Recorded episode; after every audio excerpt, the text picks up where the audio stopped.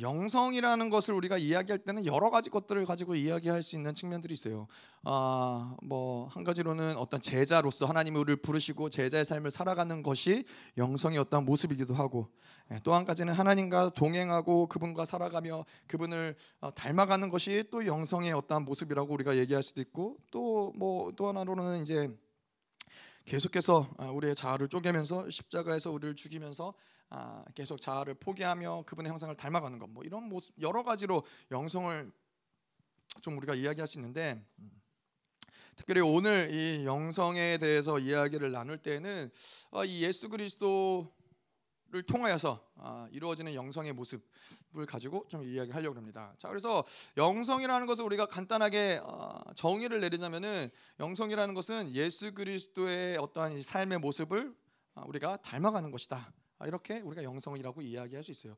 그래서 우리가 이 작은 예수가 되는 예, 예수 그리스도가 이 땅 가운데서 그분이 살아가는 모든 삶의 모습들, 그분의 어떤 사역들, 그분의 모든 능력과 권세들 이런 것들을 우리가 그분처럼 예, 모든 것들을 만들어가는 것인데, 근데 이 중요한 것은 이 뭐 그런 얘기 많이 해요. 예수를 닮아간다, 예수화된다, 작은 예수가 되어진다. 이거는 뭐 어느 어, 교회 가든 뭐 그런 얘기들을 많이 하는데 예수를 닮아가는 거는 가장 핵심. 예수를 닮아가는데 가장 핵심은 예수가 했던 사역들을 하는 것도 중요하죠. 예수가 살아갔던 삶의 모습들, 예, 가난한 자와 함께하고 연약한 자와 함께하고 이런 모든 것들이 다 예수를 닮아가는 어떤 뭐 부분일 수도 있지만은 가장 핵심적으로 예수가 이 땅 가운데 오셔서 그분을 닮아가야 될 부분이 무엇이냐면은 아, 히브리서 5장 7절에 아, 육체에 계실 때 예, 자기를 죽으면서 능히 건지실 이에게 심한 통곡과 눈물로써 예, 자기의 강구와 소원을 아뢰므로써 아, 건지심을 받았다.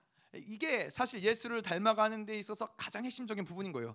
그게 히브리서 5장 7절이 무슨 이야기를 하는 것이냐면은 예수가 이 땅 가운데 살아가실 때이 죽음이라는 것은 죽을 수밖에 없는 사망의 통치, 원수가 다스리고 통치하는 그 시스템 안에 들어가지 않기 위해서 계속 하나님께 간구하고 통곡하고 하나님께 눈물로써 그분의 소원을 아뢰드렸다라는 거예요. 그 다시 말해서 이거는 철저하게 그분이 이 땅 가운데서 성령님만을 의지하고 아, 살아갔다라는 것. 그래서 성령님만을 철저히 의지하고 살아갔을 때 예수님이 이 땅 가운데서 온전함을 이루실 수 있었다라는 것이 예수를 닮아가는 데서 가장 큰 핵심이에요. 어떠한 그분의 행위, 네, 뭐 그러한 어떠한 초점이 아니라 성령을 철저히 의지하면서 이 땅 가운데 살아가면은 그분의 삶의 모습들은 사실 자연스럽게 아, 나타나는 것이죠. 네, 그래서 이 영성이라고 하면 예, 그분 그분이 이 땅 가운데서 성령을 철저히 의지한 삶, 철저히 하나님의 말씀에 순종한 삶 아, 이러한 것들을 살아가는 게 음, 이런 것이 우리가 영성이라고 이야기할 수 있는 것이죠. 음. 자, 그래서 이 영성의 좀 중요한 어떤 몇 가지 줄기들을 좀 이야기하자면은 일단 첫 번째로 영성에 있어서 중요한 줄기는 어, 포기하는 것이 영성에 있어서 되게 중요한 줄기, 줄기라는 거예요. 줄기라는 거예요. 그래서 이 영성을 하는 이 흐름 가운데서 우리가 무엇을 영성을 함으로써 무엇을 받으려고 했습니다. 아, 뭐 그런 것들, 뭔가 은사를 받아야 된다, 능력을 받아야 된다, 뭐 이런 받으려고 하는 것들은 사실 영성의 본질적인 흐름이 아니라는 것이죠. 아, 예수님도 이 땅 가운데 오셔서 철두철미하게 그분이 자기 모든 것들을 다 포기하는 인간의 모습으로 오셨다는 건 뭐예요? 그분의 우리가 히브리서 1장에서도 이야기했었지만은 그분은 만왕의 왕이시고 창조주시고 모든 만물을 그분이 통치하시고 다스리시고 예, 그러한 분이심에도 불구하고 이 모든 것들을 다 아, 포기하고 다 버려두시고 예, 오히려 어, 이땅 가운데 우리와 동일한 모습으로 낮아지셨다는 것이 아, 영성의 바른 줄기라는 거죠. 예, 우리도 마찬가지로 우리의 모든 것들을 계속 포기하고 낮아지고 음, 이런 것이 영성에 있어서 핵심적인 부분이라는 거예요. 자, 그래서 이 우리가 영성을 하면서 뭐 저도 그런 얘기 많이 들었어요. 뭐 능력을 받아야 된다. 아, 거룩한 종이들 불을 받고 능력을 받고 뭐 이런 걸 받아야지 아, 훌륭한 종이 될 수 있다. 아, 뭐 이런 얘기들을 아, 특별히 뭐 70년대, 80년대 예, 물론 70년대는 제가 태어나지도 않았었지만은 예, 그럴 때 한참 예, 능력 받아라 아, 이런 얘기들을 많이 했었죠. 자 그런데 어, 이 받으려고 하는 어떤 영성의 흐름들은 무엇이냐면은 결국에는 우리가 뭐 팔복에서도 이야기했었지만은 가면서 뭔가를 만들어 간다라는 어떤 초점이 있기 때문에 자꾸 받아야 된다고 생각을 해요. 예, 우리가 뭐 가면서 이것도 만들어 가고 점점 살아가면서 영성을 하면서 이런 것도 쌓아가고 축적해 가고 성장시켜 가고 이러한 어떠한 흐름들이 있다 보니까는 자꾸만 뭔가를 아, 받아야지. 능력을 받아야 더 이 영적으로도 성장할 수 있고 뭐 이러한 어떠한 받아야 된다 된다라는 생각이 그런 근원에서 나온다라는 것이죠. 근데 우리가 이 팔복에서 이야기했던 것처럼 뭐요? 팔복에 우리가 처음 이야기할 때 얘기했던 것처럼 하나님은 이미 우리에게 이 모든 것들을 다 주셨다는 거예요. 우리가 구원을 받았을 때 그 구원 안에 예수의 생명 안에 영생 안에 이 모든 것들이 이미 다 우리 안에 주셨다는 것이죠. 그래서 우리에게 중요한 초점은 무엇을 받고 무엇을 갖느냐 갖느냐가 아니라 영성이라는 건 뭐요? 이 우리 안에 있는 것을 드러내는 게 초점인 거예요. 그러니까는 이 받는 게 목적이 되어서는 안 되고 받아, 받으면 뭐예요? 우리 안에서 이것을 어, 품을 수 있는 그릇조차가 마련되지 않으면은 아무리 그것을 구해도 받아도 의미가 없다는 것이죠. 그래서 이거를 계속 비워내야 되는 거예요. 계속 아, 하나님의 안에서 우리 안에 주신 것들을 드러낼 수 있도록 계속 비워내고 죽어지고 계속 포기하고 이러한 삶을 살아가는 것이 영생에 있어서 영성에 있어서는 중요한 흐름이라는 것이죠. 뭐 우리가 팔복에서도 이야기했고 주기도문에서도 이야기했고 뭐 모든 모든 영역 가운데서 끊임없이 이야기해야 될 부분이 예, 자아가 자기를 죽이는 것이다. 예, 자아를 죽이는 것이다. 아, 이런 것들을 어, 우리가 또 어, 음, 말씀을 듣고 또 기도하다 보면은 이러한 부분들이 그냥 아, 내가 죽어지는 거다가 얼마나 이, 이 세부적으로 얼마나 깊이 있게 이것들이 들어가는지 계속해서 죽어질 때마다 아, 이거 더 구체적으로 보여지는 아 이것도 내 힘이었구나. 아 이렇게 생각하는 것도 나의 만족이었구나. 아 이렇게 하는 것도 나의 어떠함 때문에 내가 이러한 어, 것들을 포기하지 못했구나. 이런 내 나를 자아를 죽일 때마다 계속 그런 부분들이 보여지는 거예요. 그래서 아, 계속 이 더 깊은 것들을 어, 포기해 나아가는 것인데 그래서 사도 바울이 이야기한 것처럼 빌립보서 3장 8절에 아, 또한 모든 것을 해로 여김은 내 주 그리스도 예수를 아는 지식의 가장 고상함을 인함이라 내가 그를 위하여 모든 것을 잃어버리고 배설물로 여기면 그리스도를 얻는 거예요. 바울의 영성도 다르지 않았어요. 바울의 영성도 계속해서 모든 것들을 다 포기하는 거예요. 아, 자기가 자랑할 만한 것들, 자기가 소유한 것들, 좋았던 것들을 다 포기해 가는 것이 어, 영성의 중요한 측면이라는 것이죠. 그래서 우리가 뭐 마찬가지로 이 어, 병안에다가 어, 물을 부으면 어떻게 돼요? 물이 채워지죠. 예, 물이 채워지지만은 그럼 뭐가 없어지는 거예요? 공기가 없어지는 거죠. 예, 병 안에 공기가 물 물을 채울 때 공기가 없어지는 것처럼 우리도 마찬가지로 계속해서 예수 그리스도를 받아들이고 그분으로 계속 우리를 채워 나가고 나가고 나갈 때 뭐가 없어져요? 우리 안에 있는 모든 이 다른 욕구들, 세상적인 욕구들, 어떠한 이 소유하고 싶은 욕구들, 뭐 많은 욕구들이 계속 그런 것들이 사라질 수밖에 없다라는 거예요. 그래서 우리는 이 우리에게 있어서의 가장 큰 오산은 뭐냐? 어, 내가 이런 욕구도 가지고 예수님도 가지고 두 가지를 한 번에 어, 소유할 수 있다라고 생각하지만 그럴 수 없다라는 거예요. 예, 물이 채워지면은 그 물이 채워진 병 안에는 공기가 있을 수 없듯이 우리 안에 세상으로 가득 차면은 그 안에는 예수 그리스도가 있을 수 없는 것이고 우리가 예수를 가득 차면은 반대로 이 세상의 것들은 우리가 그 안에 어, 거할 수 없다라는 것이죠. 그래서 어, 뭐 다른 종교에서 뭐 많은 종교들이 어, 뭐뭐 유교도 그렇고 뭐 불교도 그렇고 뭐 힌두교도 그렇고 많은 종교에서의 특징은 자기를 비워내는 것이 어, 그들도 동일하게 이야기를 한다는 것이죠. 계속 자기를 비워내는 삶을 살아야 되는 것이고 자기를 포기하는 삶을 살아야 되는 것이고 특별히 이 욕구들, 욕심들 이런 것들로부터 자기를 어, 해탈하는 그런 것들이 다른 종교에서도 같은 방향성이라는 것이죠. 근데 이제 이 그러한 다른 종교와 이 기독교와의 다른 것은 그들은 다른 모든 것들을 다 비워내지만은 어, 그러고 나서는 끝인 거예요.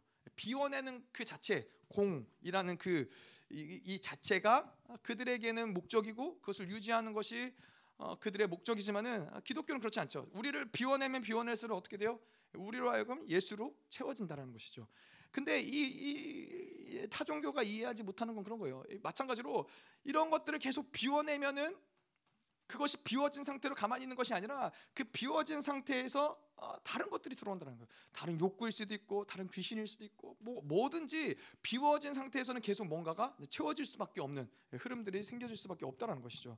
자 그래서 우리는 우리에게 중요한 것은 예수로 우리가 채워졌기 때문에 예, 다른 것들 뭐 충만하게 예수로 모든 것들이 채워졌을 때는 뭐 돈이 보이지 않는 것이고 명예의 어떤 이런 것들이 보이지 않는 것이고 어떤 권세의 욕구나 이런 것들이 우리 안에서는 드러나지 않는다라는 거예요. 음.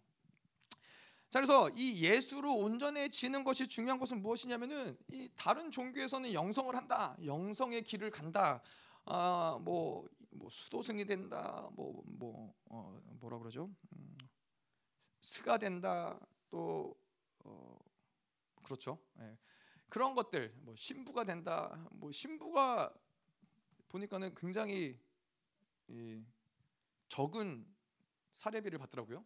네, 뭐 거의 뭐 그냥 그냥 뭐라 그러죠? 뭐 하여튼 이러한 이 영성을 하는 삶은 필연적으로 가난한 삶을 살아야 되고 뭐 이러한 어떤 이런 빈곤의 어떠한 삶을 살아야 되는 것이 영성의 옳은 어, 모습인 것처럼 어, 다른 종교에서는 왜냐하면 그런 어떤 돈이나 이런 것들이 어, 계속 비워내야 되니까 비워내는 게 목적이니까 욕구나 소유욕이나 이런 것들 다 비워내는 게 목적이니까는 그런 것들을 가지면 안 된다는 것이죠. 그래서 제가 지난번에 얘기했지만은 그 어떤 누구죠? 그 어떤 어떤 스가 스님이 미국에서 온 그 스님이 무소유라는 책을 써갖고 아주 유명해졌거든요.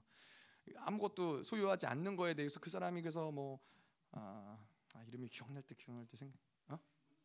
해민 해민 해민 뭐 하여튼 있어요. 예.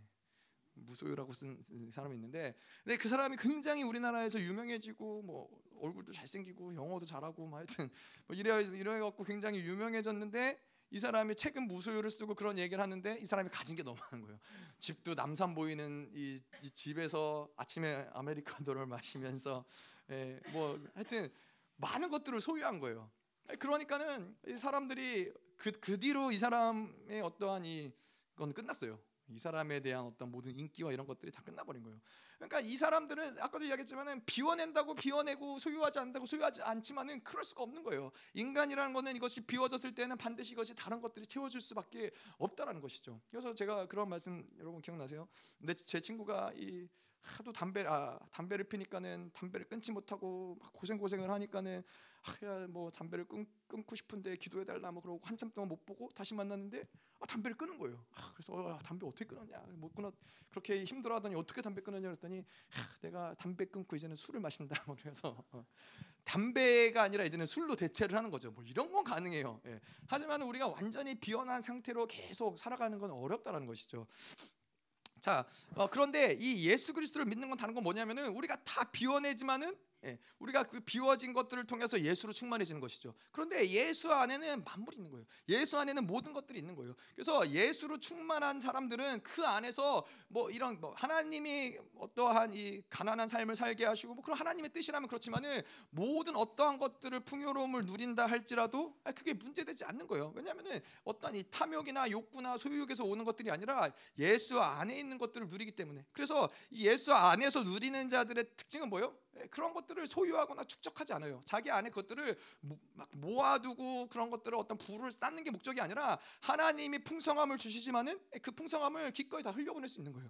예, 하나님 이것이 자기의 것이 아니라 내 안에 계신 예수로 인하여서 그 풍성함이 흘러 들어왔고 또 예수로 우리에게 풍성함을 주시는 이유는 복의 근원으로서 것들을 흘려보내기 위해서 우리에게 그런 풍성함을 주신다라는 것이죠. 예, 그런 것들이 본질적으로 이 다른 종교와 우리 기독교와 아, 다른 부분이 있을 수 있다는 것이죠.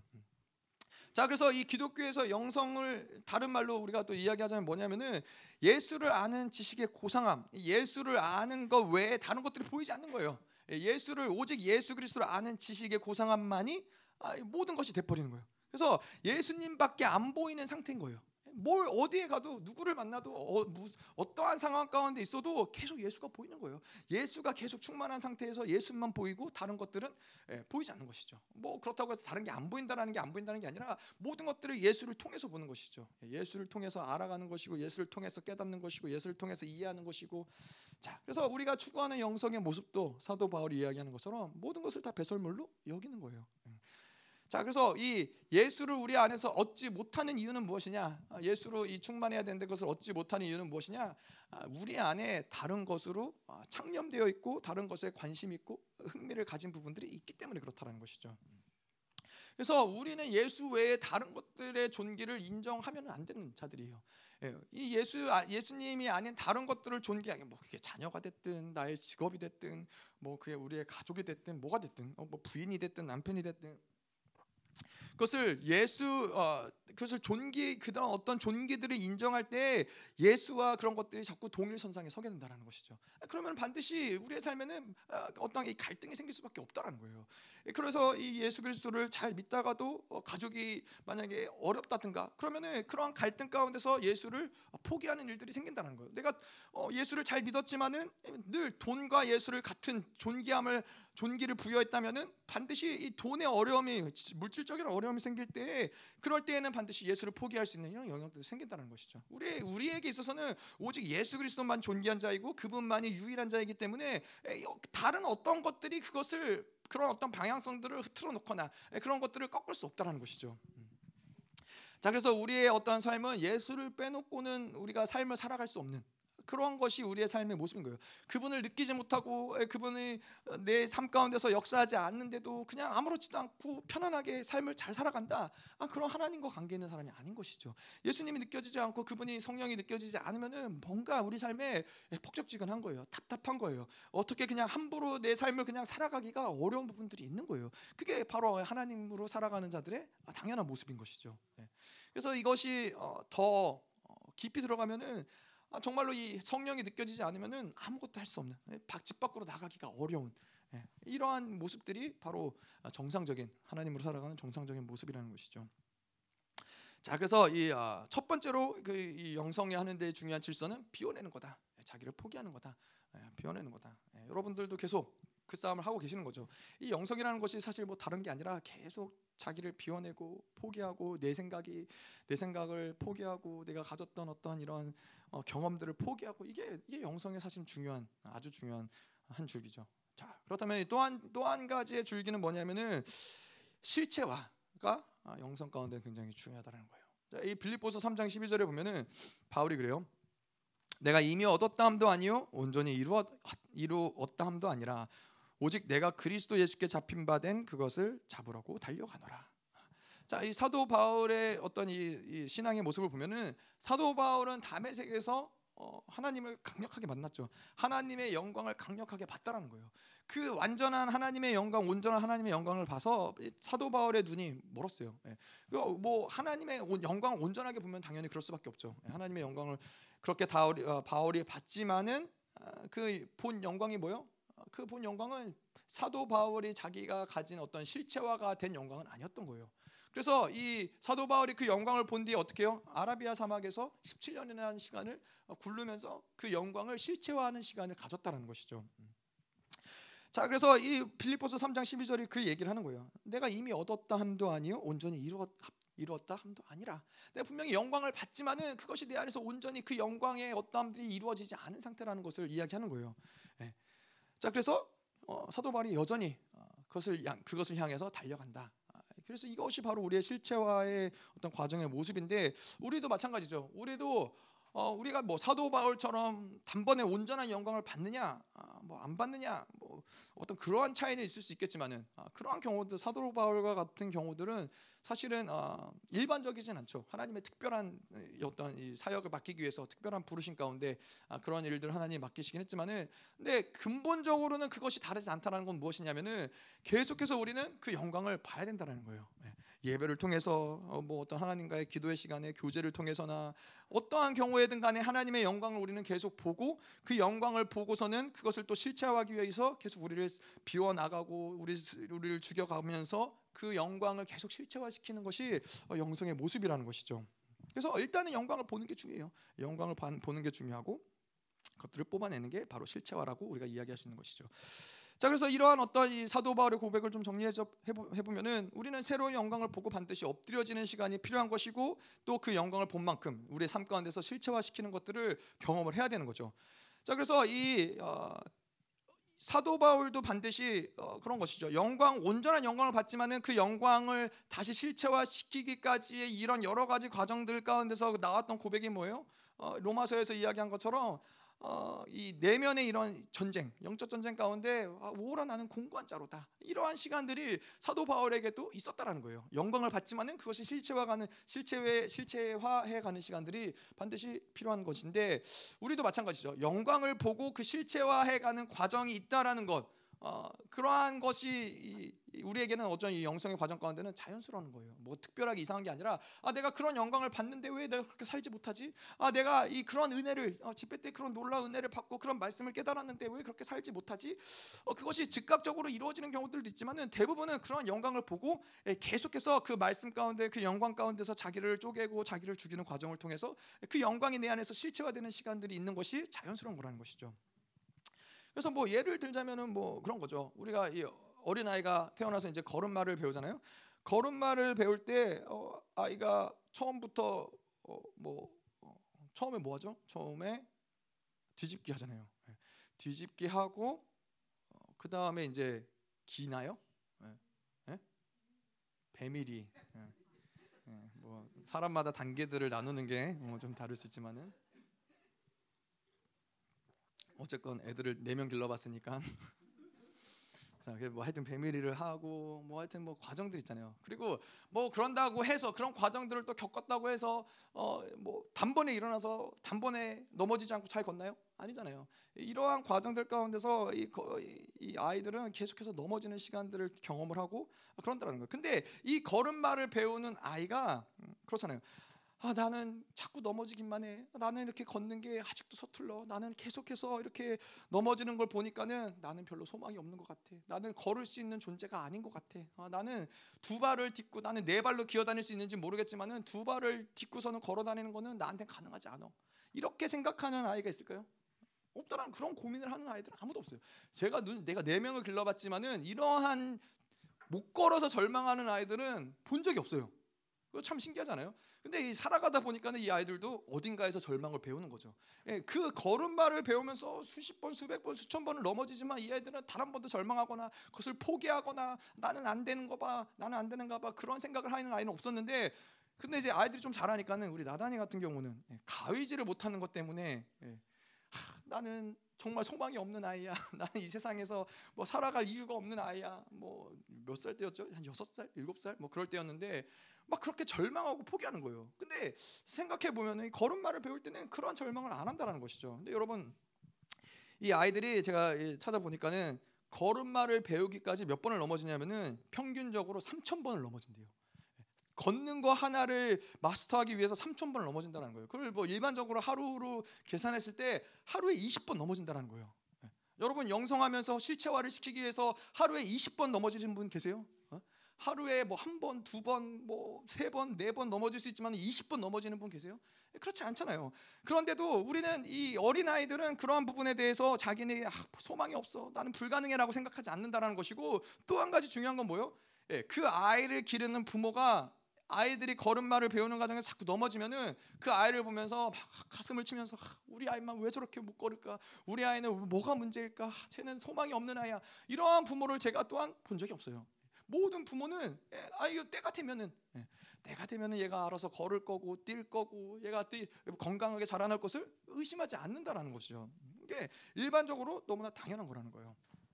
자, 뭐 다른 측면에서 우리가 또 이야기를 해보자면은 어, 도자기를 만드는 이 도자기 장인이잖아요. 도자기 장인이 도자기를 만들 때 어떻게 요 자기 나름대로의 어떤 가진 그 어, 어떤 이 마스터피스가 있을 거예요. 아, 이러한 도자기를 내가 만들어야겠다. 가장 영, 영광스럽고 가장 존귀하고 가장 화려하고 가장 멋있는 도자기를 내가 만들어야겠다. 이러한 뭐 영광을 본 거죠. 그 마스터피스를 그리고서는 도자기를 빚는다라는 거죠. 근데 도자기를 빚다 보니까는 자기가 본 그 영광에 가깝지 않은 결과물이 나왔어요. 그럼 어떻게 해요? 그 깨버리는 거예요. 아유, 뭐이 정도면 나쁘지 않네. 저, 저, 같으면 그럴 텐데 제가 이렇게 가보면은 좀 도자기 옛날에 아이들하고 만드는데 가봤더니 막 되게 잘 만들고 괜찮은데 막 버려진 것들이 있는 거예요. 그래서 아, 이거 주워 가면 안 되나. 근데 뭐 우리 입장에서는 뭐 그런 거그 쓸만하니까 주워 가도 될 것 같은데 이 장인들이 자기네가 본 영광이 있기 때문에 그 마스터피스에 못 미치는 거는 그 과감히 다 깨뜨리는 거예요. 몇십 개가 됐든 몇백 개가 됐든 그거를 다 깨뜨리고 언제 깨뜨리고 깨뜨리면서 언제까지 그 영광이 드러날 때까지 그걸 계속 깨뜨린다는 거예요. 우리의 영성의 과정도 마찬가지라는 거예요. 하나님이 우리에게 영광을 보여주시고 그 영광이 합당하지 않은 모습들을 계속 깨뜨리고 또 깨뜨리고 또 깨뜨리고 자기를 죽이고 포기하는 과정들을 계속 걸어가는 것이 이게 영성의 과정이라는 것이죠. 음. 이건 누구나 할 것 없이 누구나 할 것 없이 동일하게 걸어가야 되는 영, 영, 영성의 모습인 것이죠. 음. 자 그런데 어, 사도 바울도 이런 시간들을 겪었죠. 예, 사도 바울들도 사도 바울도 영광을 받지만은 계속 자신을 포기하고 예, 계속 자기를 비워내고 어, 그리고 또 넘어져도 다시 일어나고 예, 그래서 이러한 과정들을 겪었는데 아, 이 후반부 말씀에 보면은 내가 이미 얻었다 함도 아니요 온전히 이루함도 아니라 그리고 오직 내가 그리스도 예수께 잡힌 바 된 그것을 잡으려고 달려가노라. 자, 우리가 영성을 하는 과정에서 이 말씀을 또 이 영광을 실체화시키는 과정 가운데서 또 한 가지 중요한 핵심 요소가 이 오직 내가 그리스도 예수께 잡힌 바 된 그것을 잡으려고 달려간다는 거예요.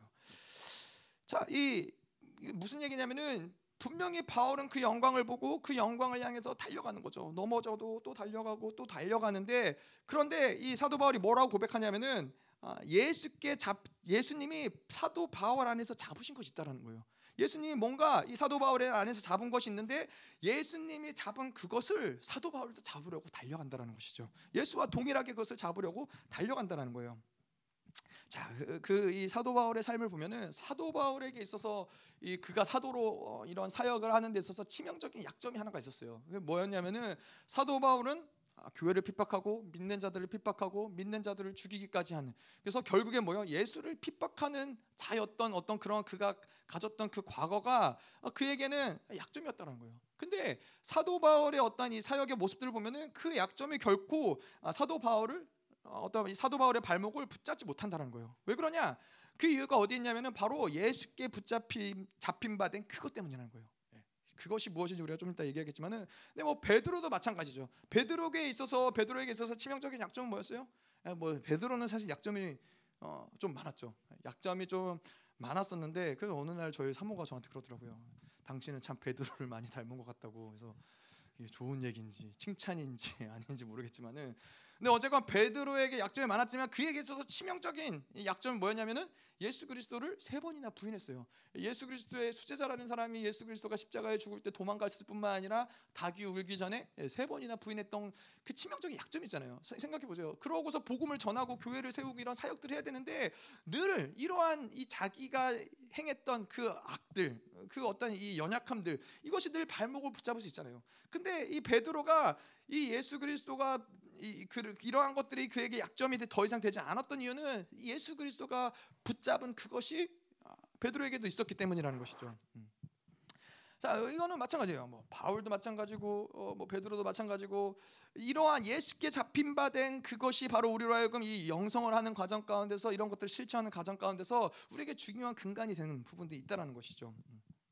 자 일단은 근데 영광을 보는 게 중요해요. 사도 바울도 다메섹에서 그 영광을 보고 그 영광을 향해서 달려간 것이고 아브라함도 본향의 영광을 보고 이 땅 가운데서 나그네로 살아가면서 이 땅의 어떠함들을 포기하고 계속 어 뭐 아브라함이라고 넘어지지 않았습니까? 아브라함 부인을 두 번이나 팔아먹고 이스마엘을 낳고 하나님과의 관계를 14년 동안 끊어버리고 뭐 이러한 시간들이 아브라함에게 있었지만은 아브라함도 그 영광을 보고 계속해서 포기하지 않고 아, 이, 이, 이 영성의 어떤 과정들을 아, 갈 수 있었다는 것이죠. 음. 자, 근데 이 그렇다면은 그게 뭐, 무엇일까? 예수께서 붙잡은 그것이 무엇이냐면은 자, 그거는 우리가 우리를 볼 때 그런 거죠. 어, 뭐잘 모르겠지만은 베드로도 마찬가지고 베드로가 베드로 자신을 볼 때 아, 베드로가 사도로서 교회를 세우고 복음을 전하고 이러할 자격이 있느냐? 자기가 볼 때는 그런 자격이 없을 수 있다라는 거예요. 답이 자기를 볼 땐 답이 안 나온다라는 거예요. 예수님을 세 번이나 부인했는데 내가 무슨 자격으로 예루살렘 교회 이, 교부가 되고 사도가 되고 복음을 전한다라는 것이 말이 되냐? 아, 그럴 수 있었는데 자, 근데 이 우리가 못 보는 그것을 주님은 보시는 것이 있다라는 것이죠. 자, 그래서 이 예수 그리스도에게 잡힌 바되 그것을 잡으라는 것이 잡을 잡으려고 사도 바울은 달려간다고 했는데 그것은 무엇이냐면은 우리가 그분 예수 그리스도를 붙잡기 위해서 붙잡는 그 믿음이 아니라 오히려 반대로 예수 그리스도가 우리를 믿어주는 그 믿음이 우리를 지탱하고 우리로 가게 한다는 거예요. 이 사도 바울이 갈 수 있었던 건 뭐예요? 자기가 자신을 바라볼 때는 소망이 없는 거예요. 내가 예수를 핍박하고 내가 예수를 따르는 자들을 죽이는 자인데 내가 어떻게 가겠어? 자기를 바라볼 때마다 실망하고 절망하고 좌절할 수밖에 없는데 예, 사도 바울이 붙잡은 건 뭐예요? 그럴 때마다 예수께서 내가 너를 믿는다. 내가 너와 함께한다. 내가 너를 변화시킨다. 내가 내가 너를 붙잡고 있는다. 이것을 보니까는 사도 바울이 달릴 수 있는 거예요. 넘어지더라도 예수가 붙잡고 있구나. 예수가 놓지 않는구나. 예수가 포기하지 않는구나. 이것을 보고 있기, 보고 있기 때문에 이 모든 모든 영성의 과정들을 어, 갈수 있는 것이죠. 음. 그래서 예수 그리스도의 믿음은 그런 거예요. 너는 분명히 내가 너를 분명히 변화시킨다. 내가 너를 분명히 나처럼 만들겠다. 예. 수님의 나를 믿어주는 그 믿음을 붙잡고자 우리는 달려가는 거예요. 예. 사도 바울이 보니까 보이는 거예요. 나는 붙잡은 건 여긴데, 아, 난이 정도, 이 정도 자격으로 이 정도로 살 수 있는데 예수님은 아니에요. 내가 붙잡은 건 여기야. 너는 내가 반드시 너를 여기까지 내가 너를 이끌어 갈 것이야. 이것이 바로 예수께 붙잡힌 바 된 그것을 붙잡으려고 사도 바울은 달려가는 것이죠. 자, 근데 우리가 이 뭐 제가 뭐 청년 사역들을 하면서 청년들이 뭐 그런 경우들이 많았어요. 청년들을 보면은 아 제가 이제 뭐 이렇게 상담을 하거나 대화를 하다가 보면은 아뭐뭐 뭐 그런 얘기들 어, 야 잘할 수 있을 거야. 뭐 잘 돌파할 수 있을 거야. 이런 얘기를 하면은 저한테 이제 뭐라 그러냐면은 아, 목사님 기대하지 마세요. 분, 분명히 어, 또 실망할 거예요. 저에 대해서 기대하지 마세요. 예, 그런데 이런 것이 사실은 우리가 이 뭐 자기를 볼 때는 그럴 수 있죠. 자꾸 넘어지는 자기의 모습들을 볼 땐 그럴 수 있지만은 근데 이 예수 그리스도가 우리를 붙잡은 그 결코 붙잡고 놓지 않는 그것을 볼 때는 아 이것이 얼마나 건방지고 오만 방자한 얘긴가. 그분의 사랑을 이해한다면은 아, 그 우리가 그럴 수 없다는 거죠. 그분의 사랑은 우리가 넘어질 거를 모르고 우리를 믿는 거예요? 우리를 붙잡으신 거예요? 아니요. 우리가 넘어질 거를 그분은 아셨어요. 우리가 잘할 거라고 생각했기 때문에 우리를 붙잡은 거예요? 아니요. 우리가 잘하지 못할 거라는 걸 그분은 아셨어요. 그럼에도 불구하고 그분은 붙잡고 있다는 거예요. 그분은 그것을 놓지 않는다는 거예요. 그분은 우리를 사랑하기로 그분은 작정하신 분인 거예요. 우리의 어떠한 거 상관이 없는 거예요. 우리가 무슨 짓을 하든 우리가 어떠한 상황 가운데 있든 그분은 우리를 사랑하기로 그분은 우리를 온전케 하기로 작정을 하신 거예요. 그분의 고집을 하나님의 고집을 꺾을 수 있는 사람은 아무도 없는 거예요. 어떠한 상황에서도 제가 이 뭐 생각이 났던 이야기가 이 헬렌 켈러 헬렌, 헬렌 켈러가 그 선생님이 설리번 선생님이라는 선생님을 잘 만나갖고 근데 헬렌 켈러가 어, 이 삼중 장애를 가진 사람이었어요. 눈이 안 보이고 귀가 안 들리고 말을 못 하고. 그러니까 얼마나 고통스럽겠어요. 예, 아무것도 보이지 않고 정말 이 새까만데 아무 소리도 들리지 않아요. 예, 그리고 아무 말도 할 수 없어요. 그러니까 정말 흑암 가운데 칠흑 가운데 아무것도 느껴지지 않는데 그렇게 살아갈 수밖에 없는 인생이었기 때문에 이 헬렌 켈러가 어렸을 때는 짐승같이 살았어요. 뭐 그걸 이해할 수밖에 없죠. 짐승같이 막 울부짖고 막, 막 혈기를 부리고 뛰쳐다니고 모든 것들을 다 깨뜨리고 이러한 삶을 살았는데 음, 설리번 선생님을 만난 거예요. 설리번 선생님 만났는데 설리번 선생님은 근데 참 재밌는 것도 설리번 선생님도 어, 그러한 이 눈에 어떠한 이 장애가 있었어요.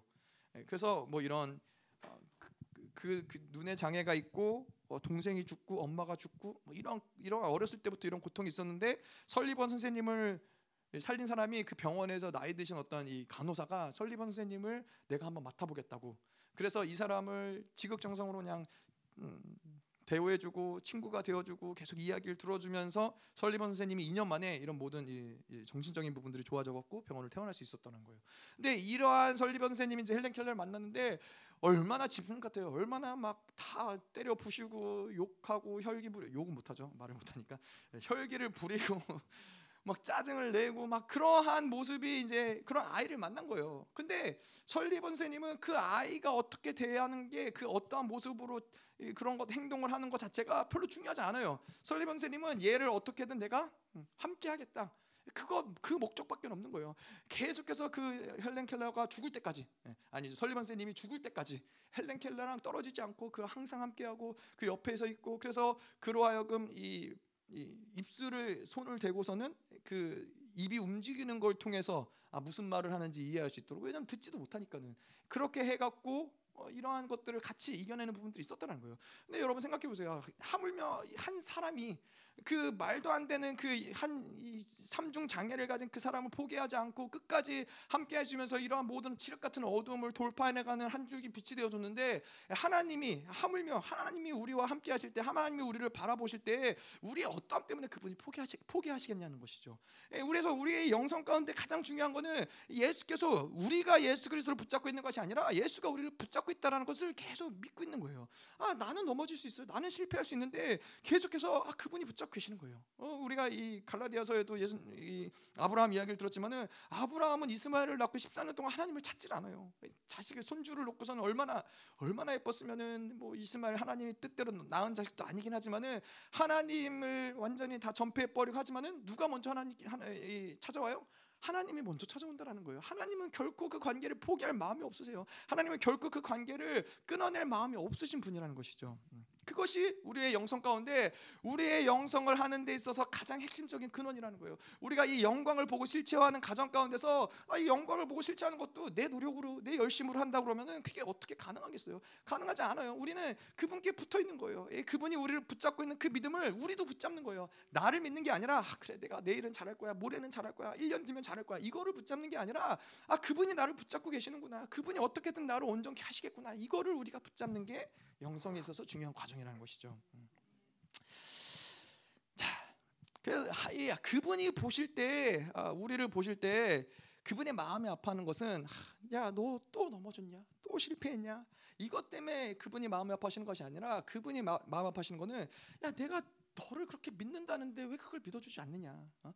내가 너를 붙잡고서는 나는 결코 너를 놓지 않는다는데 왜 자꾸 너는 놓으려고 하느냐? 이게 마음이 아프신 거죠. 예, 그분에게는 그분의 의지는 결코 아, 그럼에도 불구하고 결코 우리를 포기하지 않는 것인데 그분을 믿지 못하는 것이 마음 아픈 것이지 우리가 실패하고 넘어지는 것은 그분은 이미 이미 아셨어요. 우리가 아직 죄인 되었을 때 우리가 아직 원수 되었을 때 그분은 사랑하기로 작정하신 분이에요. 예, 원수를 하나님이 아, 원수가 내가 그를 받아주면 나한테 잘할 거라고 생각하셨겠어요? 아니에요.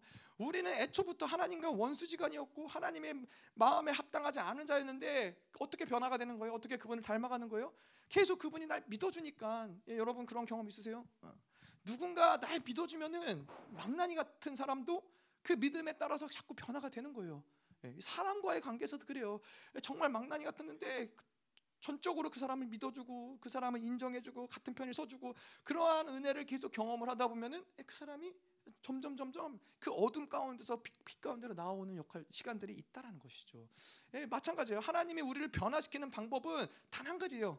하나님의 끊임없는 은혜를 공급하시는 거예요. 끊임없는 용서를 공급하시는 거예요. 끊임없는 사랑을 공급하시는 거예요. 계속 그것들을 경험하고 받아들이고 그것을 알아감으로써 아, 이 어둠 가운데서 위축되어 있고 두려워하고 아무것도 할 수 없는 자들이 빛 가운데로 점점 점점 용기를 내어서 나아갈 수 있게 되는 것이죠. 자, 이런 것들이 이 영성에 있어서 중요한 아, 우리가 알아야 될 중요한 부분이라는 것이죠. 자, 어쨌건 이 영성의 줄기는 우리가 받는 것 또는 축적하려는 것으로 아, 만들어지는 게 아니라는 거예요. 음. 그이 계속해서 우리에게 있어서는 나를 포기하는 작업들, 계속해서 비우는 것들, 잃어버리는 것들 이러한 과정들을 통해서 우리는 우리를 비워내가고 하나님을 닮아가는 아, 그런 모습들을 가는 것이 영성의 과정이라는 것이죠. 음. 그래서 아까 이야기한 것처럼 어디까지 가야 되느냐? 예수 외에는 다른 것이 보이지가 않아요. 아무것도 보이지가 않아요. 그것이 뭐 세상의 것들이 됐든 내 안의 것들이 됐든 아무것도 보이지 않고 계속 예수만 보는 예, 그 거기까지 가, 는 것이 바로 영성의 어, 극치라고 우리가 이야기할 수 있는 것이죠. 음. 자 그래서 이 우리에게 영성이라는 것은 하루 24시간 얼마나 그분께 집중하고 살아가느냐. 예, 결국에는 실질적으로는 그게 가장 핵심적인 부분인 거예요. 예수를 얼마나 바라보고 있느냐, 성령께 얼마나 집중하느냐, 그분을 얼마나 인정해 드리느냐. 이것이 우리 영성 가운데서 가장 중요한 부분인 것이죠. 음. 자 그래서 우리가 이 뭐 모든 것들을 다 비워내는데 이 성경에서 말하는 우리가 유일하게 받는 한 가지를 이야기하는데 그게 뭐예요? 영생이라는 거예요. 영원한 생명. 예. 예수 그리스도가 죽으시고 우리에게 영생을 주셨는데 우리가 받는 거는 이 영생 한 가지밖에 없어요. 근데 중요한 거는 이 한 가지만 있으면은 사실 모든 다른 모든 것들은 예, 다 문제가 되지 않아요. 하나님 이 영생을 주셨다는 건 뭐예요? 영원하신 하나님과 관계할 수 있는 생명을 우리가 받았다는 거예요. 영원하신 하나님과 관계하는 자들에게 뭐 이 세상의 것들이 뭐가 문제가 되겠어요? 능력이 없어서 그게 문제가 되겠어요? 지혜가 없어서 문제가 되겠어요? 아니에요. 그분을 의지하는 자들 예수 그리스도도 그랬죠. 예수 그리스도 이 땅 가운데 있을 때 신성으로 가, 본인이 가지신 능력과 권세로 살아가신 것이 아니라 계속 내가 말하는 것은 아버지가 알려주시게 내가 말하는 것이고 내가 자의로 행하는 것이 아니라 아버지의 뜻대로 행하는 것이고 모든 것들이 그분의 뜻, 그분의 의지, 그분의 말대로 하니까는 그분 예수를 통해서 능력이 나가는 것이고 지혜가 나가는 것이고 권세가 나가는 것이죠. 예.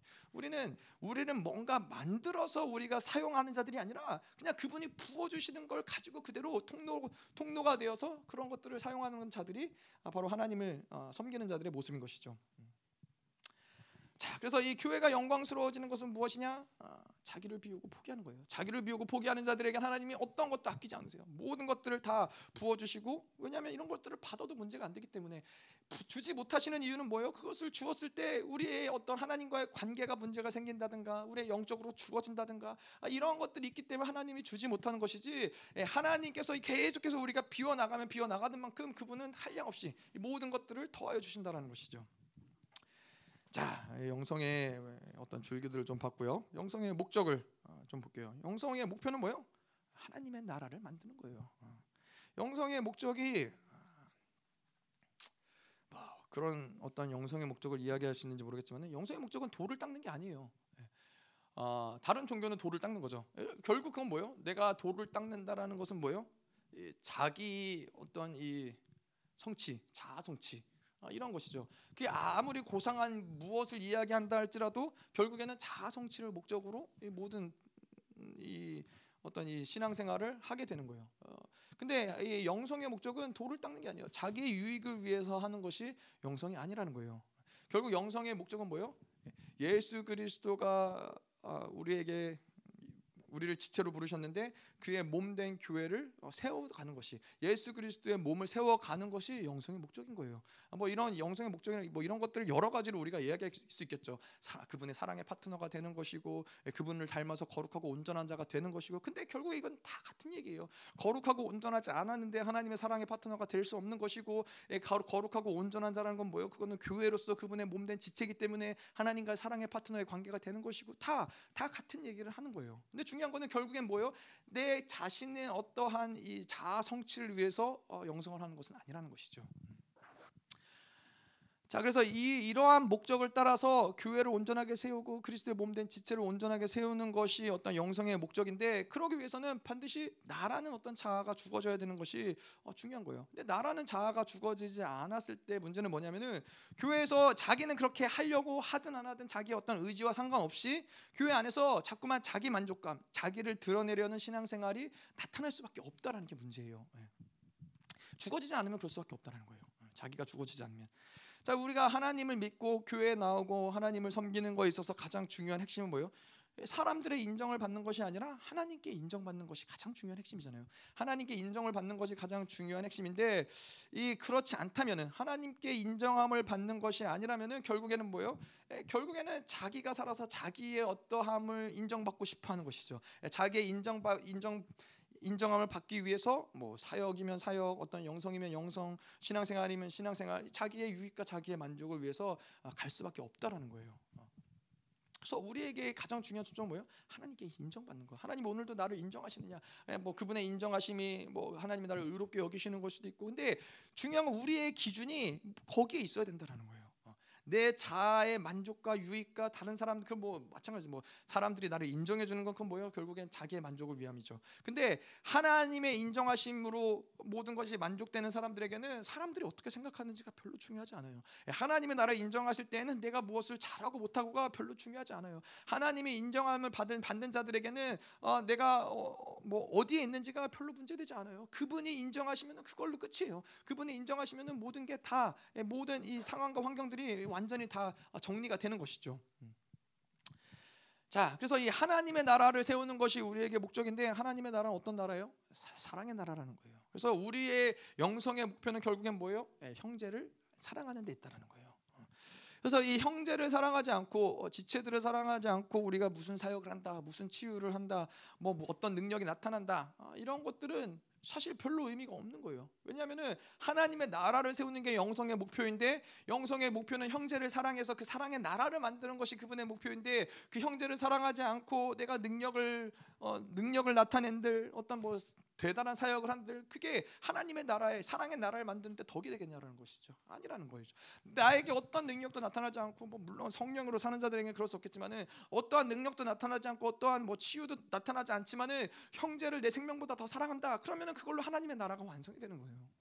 예. 자, 근데 이, 이 하나님의 나라 가운데서 사도 바울도 그래요. 사도 바울도 베드로 뭐 그들의 사도 바울의 모든 서신 가운데 이 서신의 끝은 결국 형제를 사랑하는 거에 대해서 이야기를 해요. 베드로후서 15장 7절에 보면은 그러므로 너희가 더욱 힘써 너희 믿음의 덕을 덕의 지식을 지식의 절제를 절제의 인내를 인내의 경건을 경건의 형제 우애를 형제 우애의 사랑을 더하라라고 말하고 있어요. 예. 그래요. 이 결국에는 이 형제를 사랑하는 것을 음, 이게 왜 작은 문제가 아니냐면은 아 나는 저 사람 사랑할 수 없어. 아, 우리가 요한일서에서 본 것처럼 내가 저 사람 이 형제들을 사랑한다라는 건 뭐예요? 그냥 내가 아, 사랑해 봐야지 노력해야지 인간적으로 그렇게 사랑한다라는 것을 이야기하는 것이 아니라 하나님과의 교제 가운데 그분은 사랑이신데 하나님은 사랑이신데 그분과의 교제를 하는 자들 그분과 온전한 교제가 이루어지고 있는 자들의 특징은 뭐예요?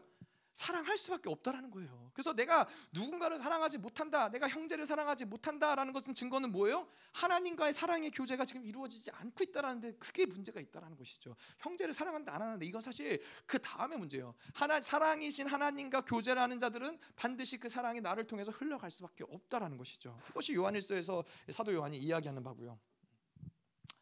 자, 우리가 그래서 이 영성에 대해서 좀 더 보자면 영성의 기본 자세를 좀 더 볼게요.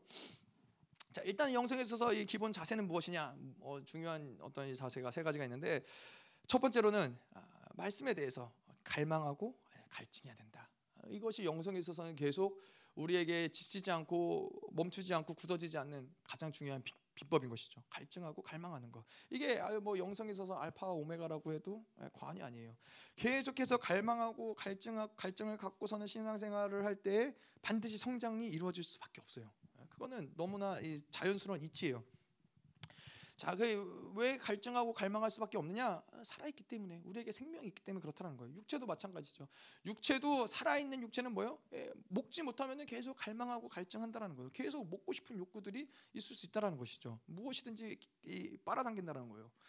제가 이 미국에 있을 때는 한참 젊었을 때 어, 고등학교 때 고등학교 때는 맥도날드의 이 빅맥이라고 이렇게 2층으로 쌓여진 햄버거가 있는데 빅맥 햄버거를 다섯 개 여섯 개까지 먹었어요 한 번에. 예. 그리고 거기 이 코스코에 피자가 팔거든요. 피자가 싸거든요. 코스코란 미국에 이제 그런 큰 마트가 있는데 거기에 피자가 엄청 커요. 엄청 큰데 피자 한 판을 혼자서 다 먹었어요. 예. 젊었을 때는 엄청 먹었어요. 그런데도 불구하고 그렇게 많이 먹었는데도 불구하고 어, 그렇게 막 살이 찌거나 그러지 않았어요. 왜냐하면 많이 먹어도 그런 것들을 계속해서 이 에너지로 사용을 하기 때문에 아, 내 안에서 이런 것들이 계속해서 움직여지기 때문에 이런 것들이 살로 가지 않았던 부분들이 있다라는 거예요. 그래서 갈증이 있다라는 거는 살아 있다라는 거예요. 갈증이 있다라는 거는 계속해서 뭔가를 어, 빨아당기고 또 그것을 우리가 사용을 하고 에너지원으로서 사용을 하고 움직이고 살아 있다라는 어떤 증거가 바로 갈증과 갈망이라는 것이죠. 자, 그래서 갈증과 갈망이 반대로 멈췄다. 갈증이 아무 어떠한 갈증도 어떠한 갈망도 없다. 그거는 죽었다라는 거예요. 영적으로도 어떠한 갈증이 멈췄다, 그런 성장이 멈췄다, 이거는 죽었다라는 것이죠. 그래서 이거는 어, 작은 문제가 아닌 거예요. 그래서 우리가 계속 영성을 하는 과정 가운데서 보, 가다 보면은 어, 이, 예를 들어서 처음에 영성을 이제 뭐 이렇게 어, 100명이 모여서 영성을 시작했다. 그냥 모든 100명이 다 어, 이 온전한 정상에 이르기까지 가느냐? 아, 물론 그러면은 좋겠죠. 그런데 이 100명이 있다가 어느 시간이 지나면 50명으로 줄고 50명으로 줄다가 30명으로 줄고 뭐 그렇더라는 거죠. 어, 여러분들도 뭐 그러실 수 있죠. 어, 같이 영성을 하던 친구들, 어, 영, 영적 친구들 어, 여전히 잘 영성을 하고 계시면 감사하지만은 예, 하다 보면은 하나 둘 떨어져 나갈 수 있는 것이죠. 아유 그냥 영성은 잘 모르겠다. 예, 뭐 해도 안 되는 것 같다. 예, 더 이상 떨어져 나가는데 그렇게 떨어져 나가는 이유는 무엇이냐? 100명에서 50명으로 50명에서 30명으로 이렇게 떨어져 나가고 사람들이 줄어드는 이유는 무엇이냐? 바로 갈증과 갈망이 멈췄기 때문에 그렇다는 거예요. 갈증과 갈망이 멈추면 굳어질 수밖에 없는 것이고 굳어질 수밖에 없 굳어지면은 더 이상 성장에 나아갈 수 있는 동력이 생기질 않아요. 예, 그래서 이 갈증과 갈망을 계속 유지하는 것이 중요 중요한 이 영성에 있어서는 중요하다는 것이죠. 자, 뭐 갈증과 갈망이 근데 뭐 맨날 갈증하고 맨날 갈망할 수 있느냐? 그럴 수 있잖아요. 아니 뭐 때로는 갈증하고 갈증을 갖고 갈망할 수 있지만은 항상 우리가 그렇게 갈증하고 갈망하는 게 가능하냐? 우리도 밥을 먹으면 배부르지 않느냐? 뭐 갈망이 늘 가능하냐라고 이야기할 수 있지만은 하나님이 어떠한 분이신지를 아는 것이 중요하다는 거예요. 하나님은 무한하신 하나님이에요. 하나님은 이 모든 것들에 있어서 영원하신 분, 영원하다는 것은 그분이 어, 어떠한 이 한계가 없으시고 제한이 없으시고 어떠한 이, 이 리밋이 없으신 분이라는 것이 무한하시다라는 거예요. 근데 그러한 무한하신 하나님과 같이 살아가는 건 또한 뭐요? 그분과 살아가는 것 또한 무한하다라는 거예요. 그러니까 그분이 어떠한 뭐 인간과의 교제, 인간과의 교제라면 그렇죠. 뭐 어, 연애할 때는 좋지만은 뭐 결혼을 하고 10년이 지나고 20년이 지나면은 점점 그런 어떠한 것들이 갈증과 갈망이 사라질 수 있지만 아, 물론 저는 안 그렇죠. 저는 여전히 갈증하고 여전히 갈망합니다. 예, 또 저희 사모님 또 이제 주일날 어, 집회 가는데 좋은 마음으로 보내드려야죠. 그런데 예, 인간은 그렇지만은 하나님은 그렇지 않다는 거예요. 왜냐하면 하나님은 무한하시기 때문에 그분은 오늘도 나를 새롭게 만나시고 새로운 것들을 공급하시고 새로운 것들을 부여하시기 때문에 그분을 향한 갈증과 갈망이 늘 새로울 수밖에 없다라는 거예요. 그분을 향해서 늘 갈증과 갈망을 가질 수밖에 없다라는 것이죠. 뭐 등산가들도 그렇잖아요. 이 등산가들이 뭐 히말라야를 정복하면은 거기서 끝나요? 아니에요. 더 높은 산을 찾고 더 높은 정상을 올라가고 싶고 뭐 K2를 정, 정복하고 또 계속 더 높은 곳을 정복하고 싶은 그러한 그들 안에 정상을 향한 갈증과 갈망이 있다라는 거예요. 자 그런데 우리에게 갈증이 사라졌다, 갈증이 없다. 이것은 무엇을 이야기하는 거냐면은 다른 것에 대한 갈증이 있다라는 거예요. 네. 다른 것에 대한 관심이 있다라는 거예요. 그래서 이 뭐, 뭐 올림픽을 나가서 메달을 따려고 하는 선수들에게는 그거밖에 없어요. 네. 그거밖에 없고 그거에 대한 갈증과 갈망함밖에 없어요. 오직 금메달을 향한 오직 그 면류관을 쓰기 위한 그 갈증과 갈망함밖에 없는데 이 운동 선수로서 합당하지 않은 사람은 뭐예요? 올림픽에 나가기 합당하지 않은 사람은 뭐예요? 예. 어, 뭐 올림픽도 나가야 되지만은 뭐 친구도 만나야 되고 여자 친구도 새겨야 되고 뭐 내 어떠한 이 시간도 내 시간을 좀 보내야 되고 이러한 사람들은 올림픽에 나가서 금메달을 따기가 쉽지 않다라는 것이죠. 결국에는 이 계속해서 이 갈증과 갈망이 죽어지는 이유는 다른 것들이 어, 다른 것에 대한 관심과 다른 것에 대한 갈증이 우리 인생 가운데 계속 생겨나기 때문에 그렇다는 거예요. 하나님의 말씀이라는 것이 그래서 하나님의 말씀이 굉장히 예민한 부분들이 있어요. 다른 것에 대한 갈증과 갈망함이 생기면은 하나님의 말씀 하나님의 말씀이 어, 더 이상 그렇게 은혜롭거나 감격스럽게 다가오지 않는 부분들이 생겨나는 거예요. 그래서 뭐 예를 들어서 아침에도 일어나갖고 우리가 아침에 딱 일어나서 어, 기도하고 하나님의 말씀을 딱 보는 것과 아니면은 아침에 일어나서 눈을 떠서 뉴스를 보고 뭐 세상에 돌아가는 일들을 보고 어젯밤에 무슨 일이 있었는지를 보고 성경을 읽는 것과는 천지만별의 차이가 있다라는 거예요. 계속 하나님과 집중된 상태에서 말씀을 볼 때에는 그 말씀이 은혜와 감격으로 다가오지만은 세상의 것들을 접하고서는 말씀을 보려고 그러면은 산만하고 어, 시간도 안 가고 잘 읽히지도 않고 들어오지도 않고 이 영적으로 굉장히 민감하기 때문에 그럴 수밖에 없다라는 거예요. 그래서 이러한 이러한 이런 세상의 것들에 대한 관심을 가지고 이런 것들을 취하면은 말씀에 대한 갈증은 금방 식어지고 금방 죽어질 수 있다는 것이죠. 자 이렇게 갈, 이 갈증이 사라지고 우리가 둔해지는 것들은 결국엔 뭐냐면은 우리의 삶 가운데서 계속 이 세상적인 것들에 대한 육적인 성향들이 배어 있는 부분들이 있다라는 거예요. 육적인 성향들이 우리 안에 배어 있기 때문에 계속해서 다른 것에 대한 관심이 생기고 이 하나님의 말씀에 대한 영적인 것에 대한 갈증과 갈망함이 사라진다라는 것이죠. 근데 이거는 세상으로 우리가 이 땅 이 땅에서 세상에서 태어나서 율법으로 살고 세상으로 살고 그러한 사람들에게는 이런 것들이 배어 있을 수밖에 없어요. 그래서 영성이라는 건 뭐예요? 계속 이러한 것들을 비워 나가는 거예요. 이런 것들을 계속해서 제거해 나가는 것이에요. 자, 그런데 우리가 이 뭐 모든 말씀이 마찬가지지만은 중요한 건 뭐예요? 어, 하나님이 이러한 말씀들을 우리에게 주시는 것은 아, 이러한 것들을 우리로 하여금 아, 너 그렇게 한번 해봐라, 아, 애써 봐라, 노력해 봐라. 이게 하나님의 어떠한 이 말씀을 주신 근원적인 목적이 아니라 근원적인 목적은 뭐예요? 내가 이루겠다라는 거예요. 내가 너를 이렇게 만들겠다. 내가 너를 거룩하고 흠이 없게 만들겠다. 이러한 방법에서 하나님이 이러한 과정들, 이러한 어떠한 모습들을 알고 그것들을 믿음으로 취할 때 하나님이 만들어 가시는 것들을 보게 하신다는 것이죠. 그래서 말씀을 뭘로 들어야 돼요? 내 노력으로 들어요? 말씀을 내 지식으로 들어요? 아니요. 말씀을 믿음으로 듣는 거예요. 하나님이 하시겠다라. 아, 지금은 나는 그렇게 보이지 않는데 아, 하나님이 하시겠다라. 그 말씀이 그렇기 때문에 그분이 하시겠구나. 이것을 믿는 것이 바로 말씀을 믿음으로 먹는 것이죠. 자, 그래서 우리는 이 하나님에 대해서 그 말씀에 대해서 늘 민감함을 유지하고 그 말씀 앞에 서야 되는데 하나님 앞에서 그 민감함을 유지하는 사람들의 특징은 뭐냐면은 그분이 나 그분의 우리에게 말씀하시는 그분의 선하심, 그분의 인정하심, 그분의 의롭다 하심을 즉각적으로 수용을 하는 거예요. 예. 그분에 대해서 민감한 자들, 예, 예민한 자들은 그분이 나, 나에게 말씀하신 그것들을 계속해서 어, 즉각적으로 수용할 수 있는 어, 힘들이 있는 것이죠. 말씀을 즉각적으로 받아들일 때또 예, 하나님이 하나님 빨갛다 그러면은 아 빨갛구나 이거를 정, 이, 이 영성을 하는 과정이 지나가면 지나갈수록 점점점 더 단순하게 그것들을 받아들일 수 있는 어, 것들이 생기는 것이죠. 뭐이뭐 모두가 그렇지만은 처음 하나님을 믿을 때 처음에 영성의 과정을 걸을 때는 질문들이 많을 수밖에 없어요. 하나님 왜 그렇죠? 하나님 왜왜 이렇게 해야 돼요? 꼭, 이, 꼭 이것만 길이에요? 꼭 어, 근데 이건 빨갛잖아요 하나님 왜 근데 파랗다고 그러세요? 뭐 여러 가지 우리 안에서 어, 가지고 있는 어떠한 이 기준과 지식과 경험들이 있기 때문에 계속 하나님께 질문하고 물어보고 근데 이러한 과정들을 통과하면서 우리 안에서 뭐예요? 어, 하나님 빨갛다 그러면 아 빨갛구나. 지금 내 눈에는 파랗게 보이는데 하나님 빨갛다 그러면 빨갛구나.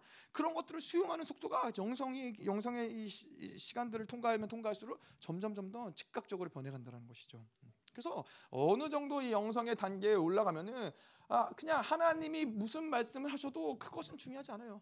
그냥 하나님을 신뢰하는 거예요. 그분을 신뢰하는 거예요. 그분이 하시는 것은 가장 선하시고 가장 온전하시고 가장 좋으시고 가장 완벽하다라는 것을 너무나 잘 인지하고 그분을 신뢰하는 것이 아, 이 영성을 가다 보면은 그분과 한 마음으로 아, 되어져 가는 것이죠. 자 그리고 이 두 번째 기본 자세는 무엇이냐?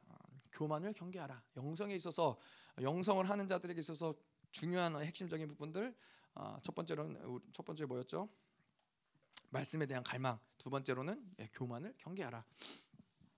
자, 이 교만하다라는 것은 어, 사단이 우리에게 주는 아, 이 고등의 전술이에요. 예, 고등의 전술이라는 것은 예, 고단계, 초등학교, 중학교가 아니라 고등학교. 그 고등의 전술이라는 거죠. 그래서 이, 어, 이 내가 저 사람보다 아 내가 저 사람보다는 낫지. 저 사람보다는 내가 내가 그래도 좀 훌륭하지라고 생각하게 만드는 것이 아, 귀신이 역사하기 시작하는 부분이라는 것이죠. 무엇이 됐든 간에 무엇이 됐든 간에 내가 교만이 들어오기 시작을 한다. 아 그러면은 그것이 무엇을 하든 간에 유익이 없어요. 교만하면 교만이 들어오고 교만이 역사하기 시작을 하면은 어, 뭐 그것이 유익이 될래야 될 수가 없다는 거예요. 영성을 하는 것조차도 마찬가지로 아 내가 저 사람보단 좀 영성이 낫지, 내가 저 사람보다 영성을 좀 잘하고 있지 이러면은 아, 반드시 그것은 귀신이 역사한다는 거예요. 진리마저도 우리가 진리를 가진 것마저도 아, 그 우리가 내가 그래도 나는 진리 진리가 내 안에 있지 진리가 내 안에 온전하지라고 이 교만함이 들어오기 시작을 하면은 더 이상 그것은 진리가 될 수가 없어요. 예. 진리가 뭐 수없이 많은 사람들이 동일한 성경책을 읽지만은 예, 이, 이 동일한 성경의 말씀이 누군가에게 능력과 권세로 드러나지만은 누군가에게는 그냥 그냥 이 책에 적힌 어, 이야기일 뿐인 거예요. 근데 이 하나님의 말씀이 살아있는 말씀으로 역사하기 위해서는 이 교만한 마음을 가지고서는 그 진리가 진리로 역사할 수 없다라는 것이죠. 자 그래서 이 우리가 이 음, 진리를 듣는다, 진리가 들어가면은 반드시 무슨 일이 일어나느냐, 아, 이 고개가 숙여지는 것이죠. 그래서 알곡과 쭉정이 이야기를 하잖아요. 진리를 온전하게 먹은 사람은 어떻게 해요? 알곡이 그 안에서 번성된 사람들은 어떻게 해요? 고개가 숙여지는 거예요. 근데 쭉정이는 어떻게 해요? 예, 쭉정이는 고개를 숙일래야 숙일 수가 없죠. 그러니까는 불로 태워져 어, 사라질 뿐이에요. 그, 그 알곡의 고개를 숙이는 것이 진짜 어, 무거워서 그런 거죠. 예. 쭉정이는 고개를 숙이지 않는 게 안에 아무것도 안 들었으니까 예, 숙여지지 않는 거고. 예. 좀 몰랐어요. 몰랐는데 이번에 말씀을 보면서 깨달았어요. 아, 알곡은 이게 알곡이 무거워서 고개가 숙여지는 거고 쭉정이는 비어 있으니까는 예, 숙여지지 않는 거구나. 음. 자 그래서 제대로 진리를 먹은 이 특징은 뭐냐? 자꾸만 예, 숙여지는 거예요. 나보다 남을 낮게 여기는 거예요. 예, 나보다 남을 낮게 여기지 않는 것은 진리를 온전하게 물론 뭐 우리가 그렇죠. 때로는 막 저 사람을 보면서 어, 막 한탄하고 가슴을 치고 아유 왜 저 사람 저렇게밖에 못하냐 이런 마음이 우리 안에서 들어올 수 있죠. 하지만 이 뭘 얘기하는 거예요? 이, 이 신앙생활의 방향성이 그렇다라는 거예요. 우리의 방향성은 어쨌건 계속해서 나보다 다른 사람을 낮게 여기는 이 흐름 가운데 하나님이 우리를 이 영성을 통해서 만들어 가시는 것이라는 것이죠. 음. 그래서 영성에 있어서 제가 늘 말씀드리지만은 영성에 있어서 중요한 거는 늘그그 어, 그 가능성을 열어두고 사는 거예요. 아 나는 틀릴 수 있다. 내가 생각한 게 틀릴 수 있구나. 내가 느끼고 있는 느낌, 내가 가, 지고 있는 이 어떠한 마음, 의지 틀릴 수 있구나. 이걸 가능성을 늘 늘 염두에 두고 있는 거예요. 그래서 아, 하나님이 뭐라고 말씀하시면은 즉각적으로 그걸 멈춰서고 하나님께로 방향을 틀 수 있는. 그래야 이게 쉽지. 신념과 의지가 강한 사람들은 뭐예요? 내가 맞아. 이게 있으면은 이거를 방향을 트는 게 너무 무겁고 너무 어려운 거예요. 언제든지 아, 나는 틀릴 수 있지. 지금은 내가 이렇게 가지만은 아 이거 아닐 수도 있어. 언제든지 멈춰 서 멈춰서 수 있고 언제든지 방향을 돌이킬 수 있어. 그래서 누구든지 누구든지 나에게 어, 무슨 어떠한 얘기를 하더라도 그게 내가 듣기에는 기분이 안 좋은 얘기일 수 있어요. 근데 그것을 그냥 날려버리면은 아, 물론 뭐 그것에 어떠한 이, 이 정제를 받는다거나 어떤 그런 것에 뭐 메인다거나 그럴 필요는 없죠. 그럴 필요는 없지만은 그래도 그 사람을 통해서 하나님 뭔가 말씀하시는 게 있는지 그거를 점검해 볼 필요 있다라는 거예요. 하나님이 말씀하시는 게 없다면은 뭐 그러면은 그것을 내가 마음에 막 새기고 마음에 이 칼을 꼽고선 살 필요 없죠. 하지만은 아 그래도 저 사람을 통해서 하나님 뭔가 말씀하신다. 아 그러면은 그럴 수도 있지. 그 가능성을 열어두라는 것이죠. 누가 됐든 간에 원수가 얘기하든 지 간에 우리가 이 다윗과 시므이 얘기를 했잖아요. 시므이가 다윗을 이 다윗이 압살롬을 피해서 도망갈 때 시므이가 다윗을 욕하고 그럴 때 사람들이 옆에 있는 장군들이 시므이를 죽이려고 했더니 다시 뭐라고 그래요? 내버려 둬라. 저 사람이 그래서 하나님이 말씀하신다. 예, 그 원수가 말하는 것조차도 하나님이 말씀하실 수 있다라는 가능성을 열어두고 있다라는 것이죠. 그게 영성하는 사람들의 모습이에요. 자, 세 번째로 기본적인 자세는 무엇이냐? 아, 영적 비만을 경계해라. 이 영적 비만. 우리가 이제 뭐, 뭐 저희도 그렇고 영적인 은혜를 받아들일 수 있는 통로들이 많아지면 많아질수록 사실 이거는 어, 두려운 일인 것이죠. 영적 영적 비만을 조심해야 되는 거예요. 자, 은혜가 은혜 통로가 많아진다는 것은 뭐 우리 같은 경우 저희가 저희 교회 같은 경우 그렇죠. 뭐 목요 예배가 있고 주일 예배가 있고 또 집회가 있으면 집회를 참석하고 또 뭐 저희 말씀을 듣지만은 또 김민호 목사님 말씀을 들을 수 있고 뭐 여러 가지로 은혜를 받을 수 있는 통로들이 많이 있다라는 것이죠. 근데 이러한 매개체가 많아지면 많아질수록 어, 은혜를 받고 또 그걸 통해서 우리가 또 새로운 지식을 얻고 정보를 얻지만은 아, 이러한 것들이 어, 계속해서 내 안에서 실체화되지 않는다면은 아, 그러면 어떻게 돼요? 어, 이런 것들이 우리 안에서는 굳어지고 저주가 될 수 있다라는 거예요. 이러한 것들을 계속해서 풀어낼 수 있는 기도의 자리 그리고 이런 것들을 풀어낼 수 있는 어떤 이 필드가 섬김의 자리가 우리에게는 반드시 필요하다는 거예요. 삶의 자리가 필요하다는 거예요. 음. 그래서 영적 비만이라는 것이 그렇게 이 많은 것을 받아들이고 먹고 이러한 것들을 해결하지 않으면은 계속해서 우리 안에서 굳어지고 어, 굳어져서 나중에는 그 은혜를 더 이상 받아들일 수 없는 아, 그런 수준에까지도 갈 수 있는 부분이 바로 영적 비만이라는 것이죠. 음. 그러니까 많은 경우들은 이 모든 이 영성을 하는 데 있어서 다른 것들은 비워내면 되는 거예요. 비워 비워내지 못하기 때문에 뭐 문제가 되긴 하지만은 계속 비워내고 비워내는 게 초점인데 영적 비만의 문제는 뭐냐면은 계속해서 우리 안에서 채워지고 채워지고 채워지는 것을 통해서 오는 것이 바로 영적 비만이라는 거예요. 채워지고 채워지는 뭐, 먹은 것들을 빼내지 않고 먹은 것들을 소화한 것들을 소화시키고 에너지원으로 만들지 않으면은 결국에는 이게 뭐가 돼요? 우리 안에서 지방으로 축적이 되는 거잖아요.